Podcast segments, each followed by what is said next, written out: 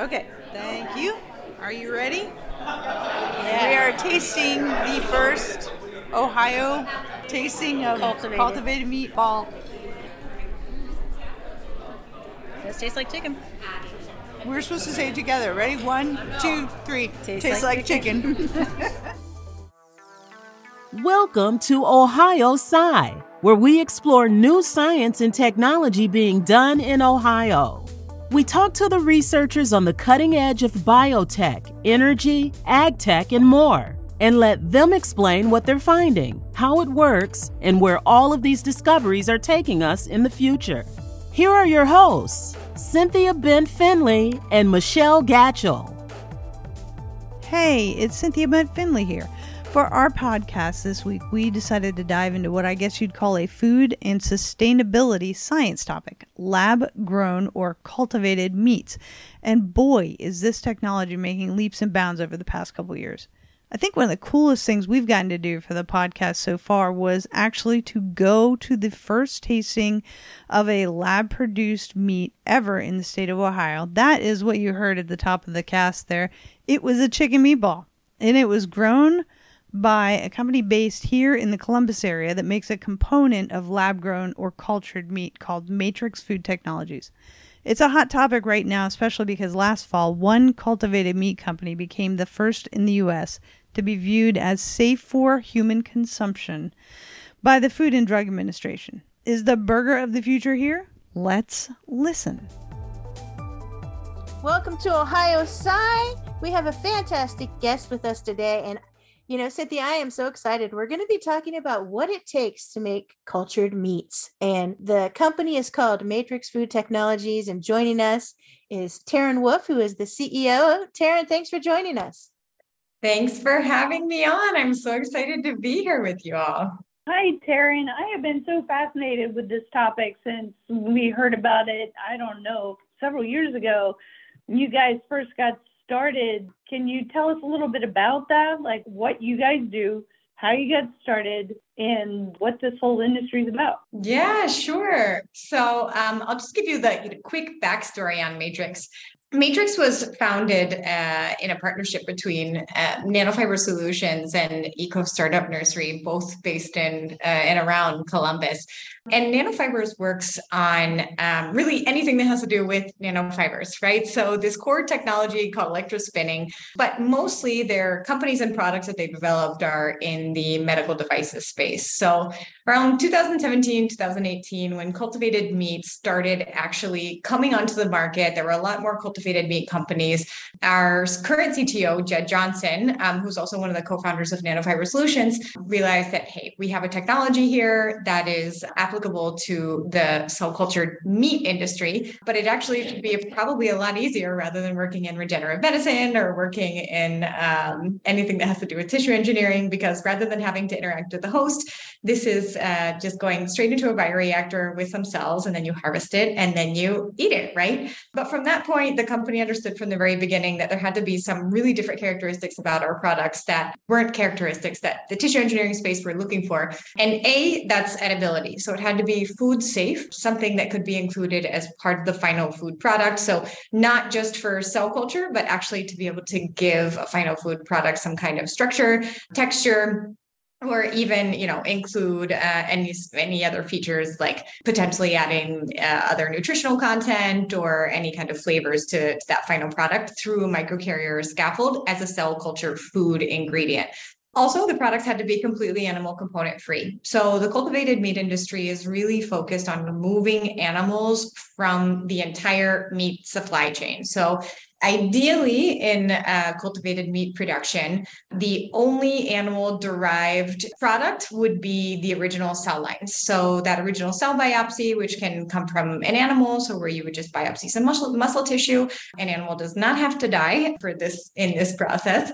And then you would take those cell lines and then just continue to proliferate those cells and then bank those cells, or sorry, replicate those cells and then and bank those cells in perpetuity. And those would be your cell lines for the product that you're making. So, really important that there were no gelatins, that there were no animal derived proteins in these products, which are actually pretty common in other microcarriers and scaffolds, even across the medical devices industry. So you you work primarily with the muscle cells of the animal for which you want to grow the meat. Correct, correct. So, what are Sorry, the go ahead. microcarriers and scaffolding made of? Yeah, sure. So um, I guess, you know, as Matrix started moving forward, I kind of told you guys that, you know, I, I had mentioned that microcarriers and scaffolds and that are currently on the market. Sometimes they're made with glass, they're made with plastic, um, they're made with gelatins or other materials that either aren't food safe or they're not animal component free. So Matrix put in all the work from the very beginning into the R&D of making sure that we could manufacture, not only make, but also manufacture at scale microcarriers and scaffolds that were made of plant-based proteins. So all of our products, again, completely animal component free, all edible. We only have one product that is not edible, but it is food contact safe. We keep that product in our portfolio for the cultivated milk companies because our that product in for cultivated milk wouldn't become part of a final food product. It's just used in the production process. So our products are made from all kinds of different plant-based proteins. We use a lot of zein. So zein is to corn, but gluten is to wheat. We use pea proteins. We use some alginate bases, and then we have a couple other plant-based proteins that we're experimenting with to make sure that all of our customers have options for both microcarriers and scaffolds for both allergen, non-allergens, and you know, depending on their different recipes, their preferences, there we're looking to make a really robust portfolio of plant-based proteins for the cultivated meat industry. So pretty simple process actually. So you um, create these solutions out of these plant-based proteins. Those are fed into an electrospinning machine. So what happens there? Um, so to create a scaffold for an example which is kind of a fibrous mat which cells would be seated onto you take these plant-based solutions you would put them into a syringe or into multiple syringes and with an electrical charge those are pushed through that syringe and then those fibers dry while they're in the air and then they're collected onto a spinning drum.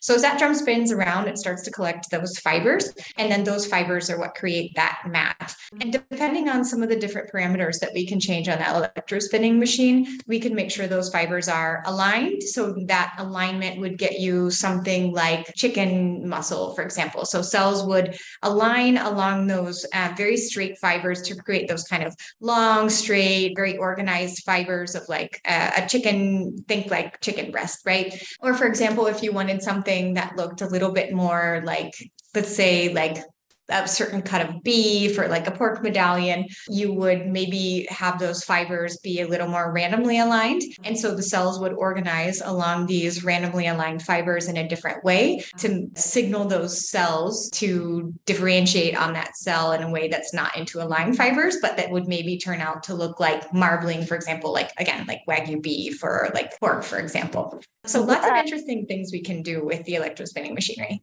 That's very cool. Wow. So you can so you're you're growing muscle cells? Are you growing like nerve cells in there too? Are you growing fat cells in there too? Like how does this all end up? Yeah, so there are um, a lot of different things. So you know, then in the early stages of that cell growth, they'll start to differentiate into different types of cells.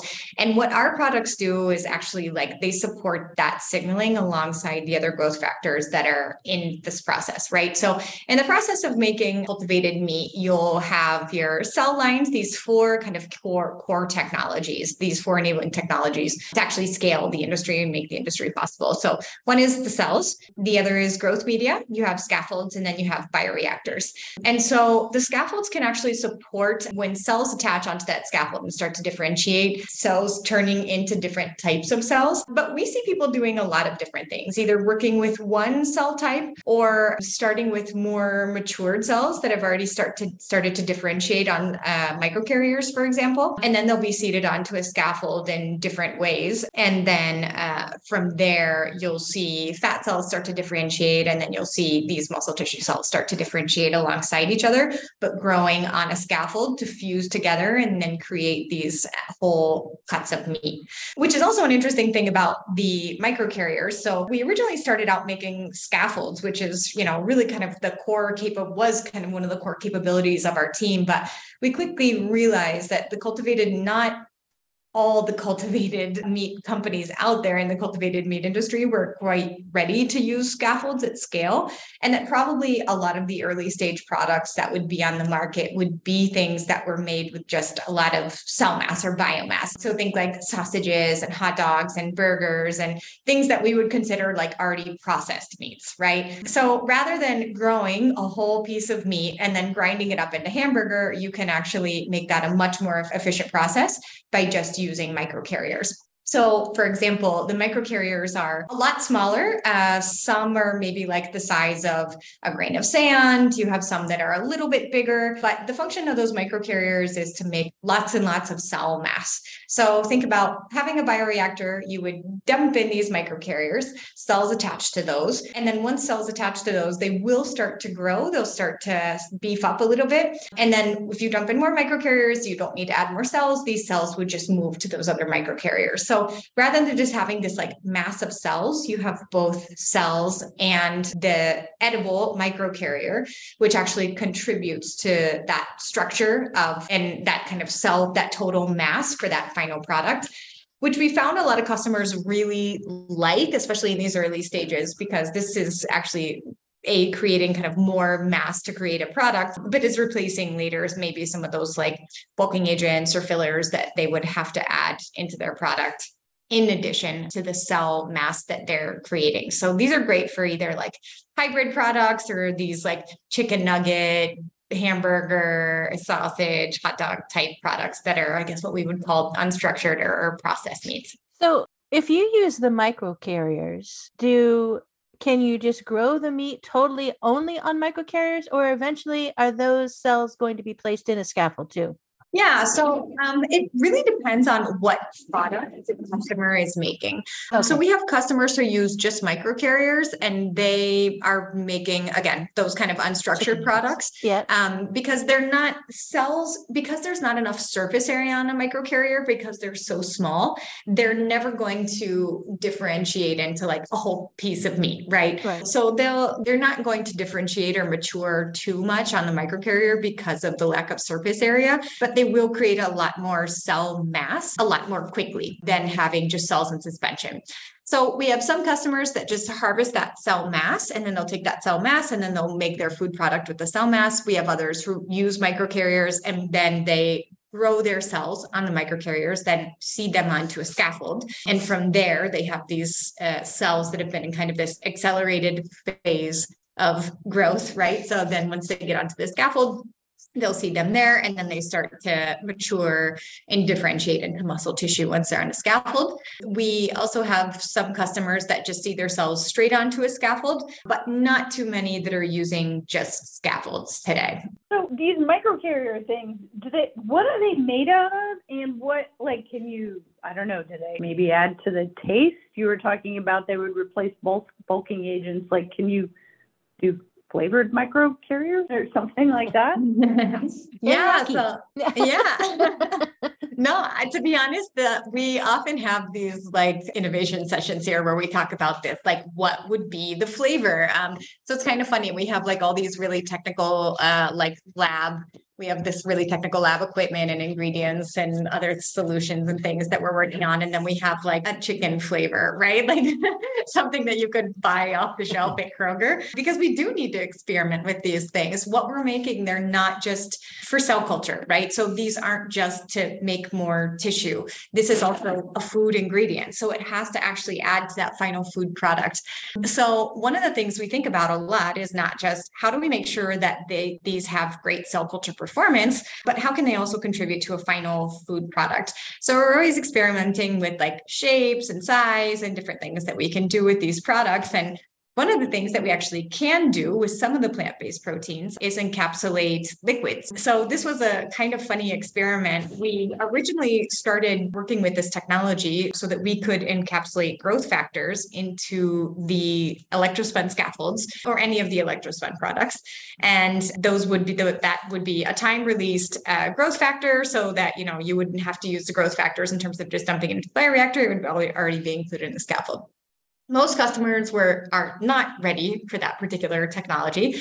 So we just kind of had this in our back pocket but said hey we could definitely include some kind of flavor. If you can encapsulate liquid you can really encapsulate anything right? Oh. flavor um, nutrient content. So there's a lot of different things that you can do with the encapsulation of liquids within within inside of these plant-based proteins. So that was a pretty interesting uh, development at Matrix. But again, there wasn't really demand, or there hasn't been demand for that particular development so far. But because of that technology that we had developed, we were working with a company in the plant based space that wanted to use our product as a texturizer. So they weren't doing any cell culture. They just said, you know, we want to try to use your product to give better texture and structure to some of our plant based products. Can you send us some products that we can start to experiment with this. And then we said hey yeah it might be interesting to you know use this encapsulation technology that we have to see if this can add to solve any of the issues that you have with your products so rather than encapsulating growth factors we ended up encapsulating oils. So oils same thing can also hold flavored nutrient content.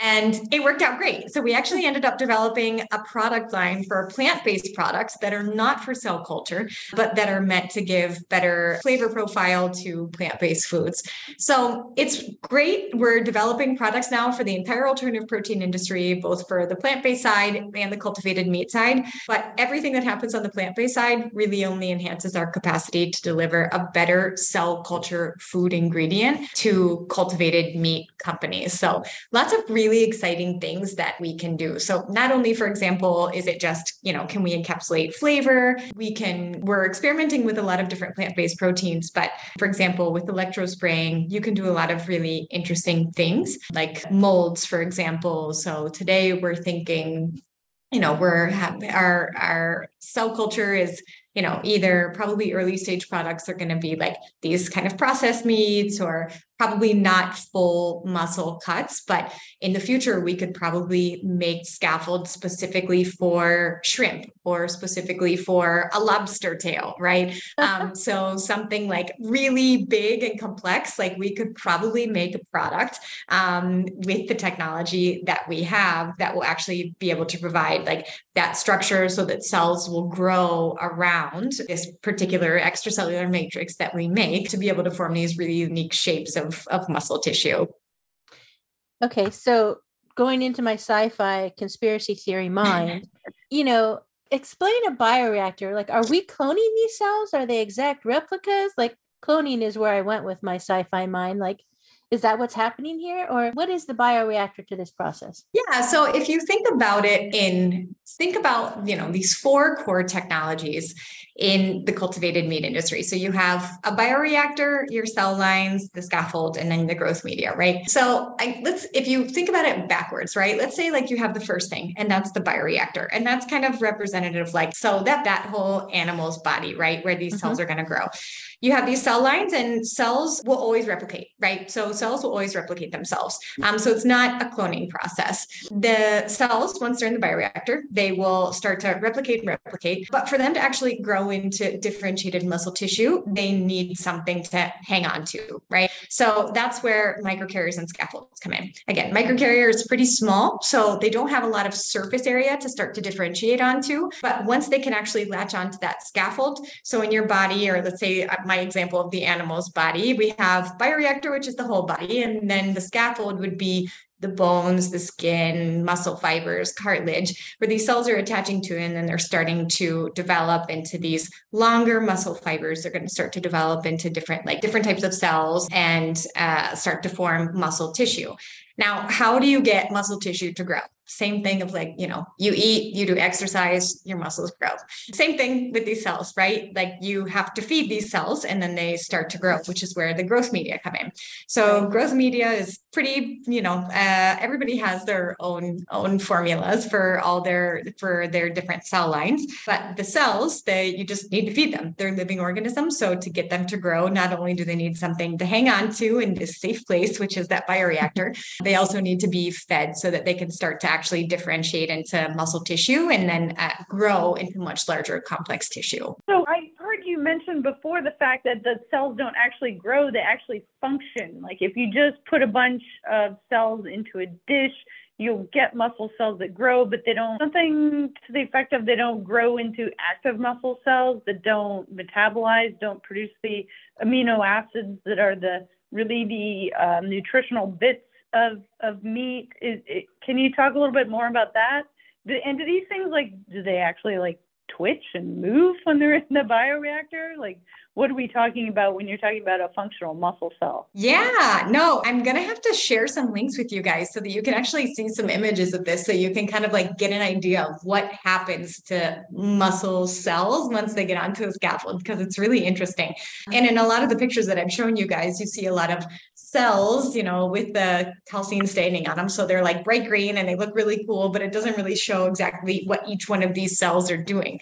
So the cells will cells will replicate without having a microcarrier or a scaffold. Mm-hmm. There are this there are a lot of different factors that can influence this. And I am not a, a cell mm-hmm. biologist, so I should probably be careful how far I go into this. But cells can grow and they can be replicated in suspension without a microcarrier or a scaffold. So they'll continue to grow. Mm-hmm. It is very difficult to, those cells will require chemical signaling to differentiate and they also will not differentiate if they're not attached to a substrate or something like a scaffold at some point.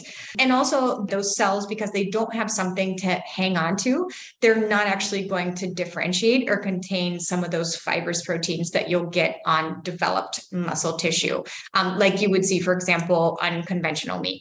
So, for example, when you think about these long fibers on a scaffold, if you think of a cell, when a cell would hit that scaffold, they might start to stretch out and then they're going to turn into like what are called myotubes. So these are turning into these longer muscle fibers that you would see in muscle tissue that would be different from other types of cells, right? So I guess maybe when you think of a cell, you would think of it as like starting out as being like maybe round or but once these muscle tissues start to differentiate, they'll actually start to elongate once they attach to those scaffolds to develop more complex muscle tissue into longer fibers. So this process in general, I'm curious, you know, like dogs, I think take 64 days to develop a dog and humans, you know, we talk about, you know, nine to 10 months. And how long does a process take to get enough cells to grow to make meat? Like that's you can use. Is it yeah i think yeah i think it definitely it definitely varies. So for example the process of getting the cells to grow on a microcarrier or scaffold are not it doesn't take very long. We're talking a matter of days right? Probably the, the thing that takes the most time is the cell banking piece. So from a very teeny tiny biopsy um, you can have an infinite number of cells. But that's probably one of the challenges in this industry is you know creating these cell banks so that you do have enough cells to actually produce lots and lots of meat. So just to give you guys kind of an idea of how long that could take we started with a really tiny amount of cells. We have a wet lab but we don't have a large capacity to keep lots and lots of cells. So it took about two months and a couple of really overstuffed incubators to make enough cells to feed 40 people. So the process, most of the process was given just to growing those cells and replicating enough cells so that we could actually then start to grow them on the microcarriers, which only took a matter of days. But really kind of the part that consumes most time is just get replicating enough cells so that you have enough to even start the process. This, however, though, I think at scale, most cultivated meat companies have figured out, you know, they have their cell banks. And I think that, you know, in terms of scale, this is probably one of the earliest and most, uh, this has been done a lot right? This is this is something that's like pretty common across like you know all medicine and, and, tissue engineering and gene therapy et cetera. So there's a lot of technology around you know cell banking. So i think most companies have that part pretty figured out. And as those cells replicate then they just continue to you know save cells continue to keep more. If they have like their core cell bank and then they can continue to replicate based off of that core. So so is this this whole process of feeding them onto the scaffolding and letting them take off and grow and and growing within days depending on what you want it to do. Is this like more efficient than growing a whole cow? Energy input wise time wise material input wise yeah absolutely. Absolutely. So I think, you know, there are a couple of things. Well, I first should start by saying that I'm I'm definitely I, I don't want to say I'm against animal agriculture, but there are a lot of issues with animal agriculture. I think, you know, one of the biggest things is that animal agriculture today is one of the most inefficient ways to get protein to a growing population. And if you look at animal agriculture, what it consumes in terms of space, in terms of calories that could be fed to someone else, either as like a plant based food or as a grain or in some other form, right? Um, it's probably one of them. It no, it is the most inefficient way to produce protein for for humans today. Large scale animal agriculture also has a lot of negative impacts, both environmental and social on human health. So you're looking at not only really high GHG emissions, really high contributions. I think, you know, in 2020, it was estimated to be 14%, but I just read a report with some recent data that's being compiled for from the International Panel on International Panel on Climate Change there's one more C there. Um, and I should know this. I have a degree in international environmental policy, but they they're saying that it could be up to actually 20%. So 20% of global greenhouse gas emissions from animal agriculture is a pretty that's a pretty significant amount and that's just coming from animal protein production from animal agriculture so in terms of looking at these negative externalities that come from producing animal protein there are a lot and that itself is inefficient, right? Is having all these negative externalities just to produce protein. On the other side, in terms of land use, in terms of infrastructure, there are a lot better ways again that we could be producing other proteins that could feed humans with that space that would be much more efficient than just you know packing cows or pigs or chickens onto it in terms of the production side and energy wise there are a lot of estimates that are based on if we uh, if we replaced animal agriculture 100% with cultivated meat, for example, beef. And we used all renewable energy to replace beef production. It would be somewhere around a 92% reduction in greenhouse gas emissions from beef. It's in the 30s. I think I think it's like 36% for pork and it's like 18% for chicken. So really big reductions in terms of switching to cultivated meat from from animal agriculture. Also, in terms of efficiencies, there are a lot less inputs. So, again, massive inputs into creating meat from animals. So, just think about it like this some kind of simple uh, examples are for cattle to make beef, you the ratio of calories put in uh, to making beef on a cow or getting muscle tissue from a cow grown on a cow to what comes out of it. So the input into the animal, the animal eats it, makes the muscle tissue inside its body, and then the output of that is one to 40. So that's like us making like 40 steaks and then throwing away 39 of them. Like that's wow. kind of the yeah, uh, that's similar example in terms of you know how inefficient beef production is. For chicken, it's nine to one. So let's say make like ten chicken sandwiches and we throw away eight of them so that we can have one of them. So that calorie in calorie out ratio for producing animal meat is really inefficient. So there are a lot of different ways that we can look at it, both in terms of a resources, what are the inputs into uh, what's the input, and then what's the output on these two different forms of production, and then you can also look at you know what's really the true cost in both social and environmental terms of cultivated meat, and you know into the future, I think these mean a lot of different things, not just resource efficiency, but also you know what does this mean uh, in terms of what does this look like in the future, and then how can we produce meat and you know where are we going to be able to get meat or additional sources of protein?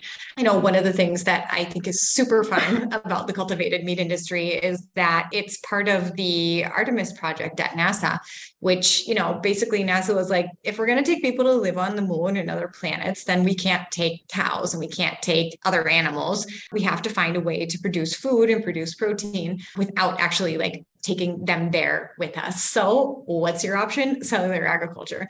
There's a lot of, you know, really interesting things happening around the cultivated meat space, but absolutely 100% more efficient just in terms of production but you know also much more efficient when you look at all of the negative externalities and the true costs of animal agriculture versus versus cellular agriculture.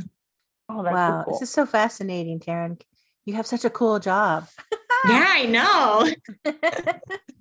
We're going to the moon. This is awesome. That's um, my plan. That's my plan. Um but so, you know, you've kind of talked about, and Cynthia and I both had the opportunity to try some of the first meats cultured that you guys did. And I'm telling you, gosh, it really tasted like a chicken nugget and tasted like sausage. I mean, it was you wouldn't know the difference if you didn't know right? So it's fascinating to me what what kind of products do you see people you mentioned milk is, is already mm-hmm. using this. What other products do you see in the future using this food wise yeah we see so so many cool products. So i mean we have a a lots of milk products are coming out on the cultivated meat market which is a really interesting production process. You know we again at the early stages we see a lot of like chicken nuggets and and these kind of like processed foods. You even see some companies doing some really interesting things like saying, hey, we made this product. It's not really comparable. It's muscle tissue, but it's not really comparable to a meat product that you know today. So we're going to call it something different. I think there is a company in Australia that are that's calling them like morsels. Um, they have some like interesting names around trying to remind people that like, hey, don't compare this to like whatever it is that you're already eating at home today from that came from an animal, right? This is something very different. So you see a lot of these uh, products that are chicken nuggets and burgers and you know things that are like uh, like fish like you see like fish balls and things that are like processed foods like pre-packaged processed foods but you do have a lot of people working on structured whole cuts of meat too so sushi lots of companies working on sushi like these smaller cuts of muscle tissue i think probably most famously, uh, one of the most well known companies is a company called Wildtype out of San Francisco. And you also see a lot of companies working on whole cuts of things like beef and steak. And so there is technology out there to make whole cuts. I think the challenge today is really on how do we get to those whole cuts at scale, right? So not how do I produce one of these in, in an R&D center, but how do I produce tens of thousands of these a day in a production facility or a manufacturing facility. And I think we're still probably, you know, quite a ways out from from production of whole cuts at scale. But you know it is already happening today. And you're going to see i mean i think a lot of companies over the next few years that are ready to get their product to market and you'll see a variety of these new interesting things that they're creating. So like a just a scaling question like do you see of the i don't know interesting scientific hurdles or engineering hurdles that have to be overcome The energy in problems is it just like okay how do we get the cell to do this pro- like what what are the what are the hurdles eh, there are a lot. A, I should just start there and say there are a lot. But you have a lot of extremely brilliant people working on each one of these problems. Um, you know, probably one of the most recent conversations that I've heard is that you know it's not necessarily cell lines at scale. You know we're making scaffolds. We have the capacity to manufacture for the entire cultivated meat industry. We're really i think you know one of the things that is really necessary for this industry is infrastructure. So this is a really new thing in terms of taking an industrial type process, biomanufacturing process, uh, and then turning it into food, right? Combining that with food infrastructure. Um, so it's a pretty different kind of hybrid process that requires really big spaces, lots of really complex machinery, and at very large scales to even capture a tiny share of the entire conventional meat market. So I think just getting to that mass scale is huge. And I think a lot of companies are really struggling with figuring out okay, how do we get not one, two, three, four, five, 20,000 liter bioreactors, but 250, 250,000 liter bioreactors to be able to mm. actually, you know, reach scale. And that scale when we're talking about food, right? It's a lot that needs to be produced. So I think that that's mm-hmm. probably one of the biggest challenges. And one of the CEOs of one of the cultivated meat companies, I was reading an article that said, you know, I would literally need every piece of steel for us to reach like a certain percentage of the market not even capture the entire market for uh, for cultivated fish i would literally need every single piece of steel that exists in the continental united states and i would need what? every single piece of steel to turn into a bioreactor wow. so that we could produce enough fish to make to make a dent in in this seafood market.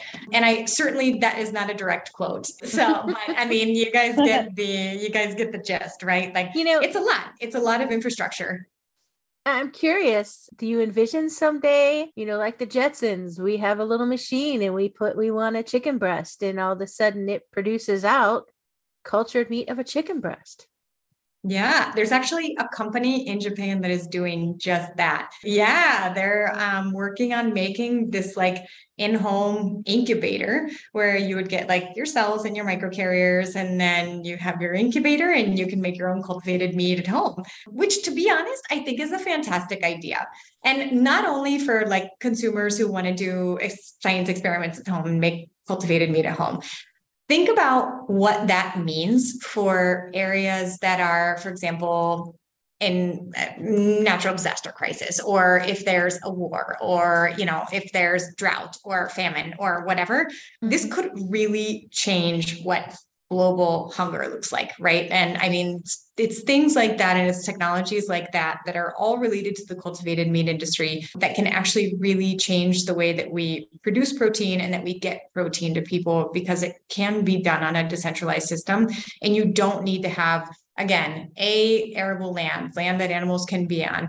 B all of these other agricultural inputs that you would need just to feed that animal so that it can produce the protein. You can actually build a decentralized facility in an area so that you and where you wouldn't traditionally be able to have animal agriculture mm-hmm. and actually produce protein that has the same nutritional content and quality for that specific population. So i think there's so much potential in this industry. Um, but yeah you guys you know maybe in the next decade or so, you'll be cultivating your own breakfast sausage. Who knows?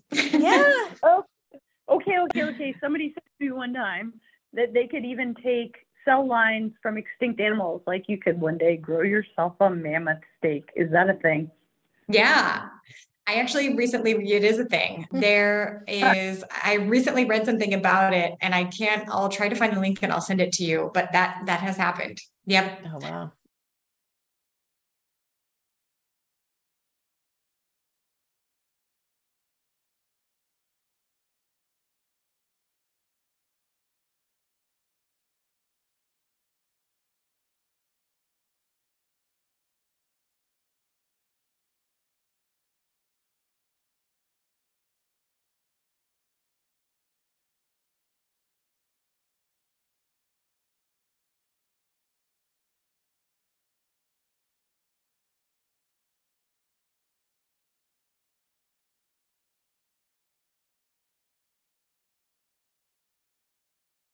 So, Teryn, one other thing I wanted to talk to you about because this we're talking about food, and you always see the FDA labels on everything food wise. How does this relate with the FDA? So there was a lot of, I think, uncertainty around what was happening on the regulatory side until November 22, when the FDA gave the green light to the first cultivated meat company called Upside out of California. And they came out and said, this is a food safe product. Now, that doesn't mean that it's they're allowing commercialization of that product. There are multiple steps that this company will have to take afterwards. But that was a huge signal to say, hey, look, we know that, you know, we understand the process. This is a food safe product. And we are inviting other cultivated meat companies to also submit their products because, you know, we we understand this, we're ready to start regulating this product. And that was pretty recent. That was less than 6 months ago. And that was huge for the cultivated meat industry. For us, you know, we since we use all food safe ingredients already. We don't necessarily have to have this GRAS. So, GRAS uh, means generally recognized as safe by the FDA. Um, we don't necessarily have to have that submission or that recognition, but at the same time, what it does provide for our customers is a very easy process in terms of uh, including our microcarriers or scaffolds as a cell culture food ingredient in their process. So we've been working on this process for over a year now of doing the appropriate testing and labeling and all the other things that we need to do in our products to be able to get that GRAS uh, recognition. And we are in that process right now and are expecting to have the first GRAS recognized cell culture food ingredient in the industry over the next couple months. So we'll certainly keep you up to date on that. Is it uh, lab grown proteins and meat? Is it on the market anywhere else in the world? Is the United States the first to work towards this? So it is regulated for commercialization in Singapore, and that's currently the only country globally where you can sell cultivated meat. So a lot of the a lot of the companies in the industry have their submissions in uh, with the Singaporean Food Authority to be able to commercialize in Singapore. But I think most of the industry is holding out for the US to regulate cultivated meat because this will be the largest market Oh wow! So you can actually, if you were in Singapore, buy a what I don't know, chicken nugget fish ball, and it's the store yeah. right now. Um, I don't, you know, I don't know if it's on grocery store shelves right now, but I know that you can get it at restaurants. There is another restaurant in Israel where you can get cultivated meat, but I don't. It's not commercialized, so it's. I'm not really exactly sure what their process is um, for being able to go to the restaurant and try their their cultivated meat. We were on a webinar, I think a couple months ago, and there was someone from the FDA there, and they mentioned that there were 16 companies in the regulatory pipeline in the cultivated meat industry. So that's pretty exciting. I mean, that's a lot in a really young industry. Hmm. All right, come on, FDA. Yeah. I need my chicken nuggets. I know, right? Well, so how can people follow the production process and what Matrix is doing?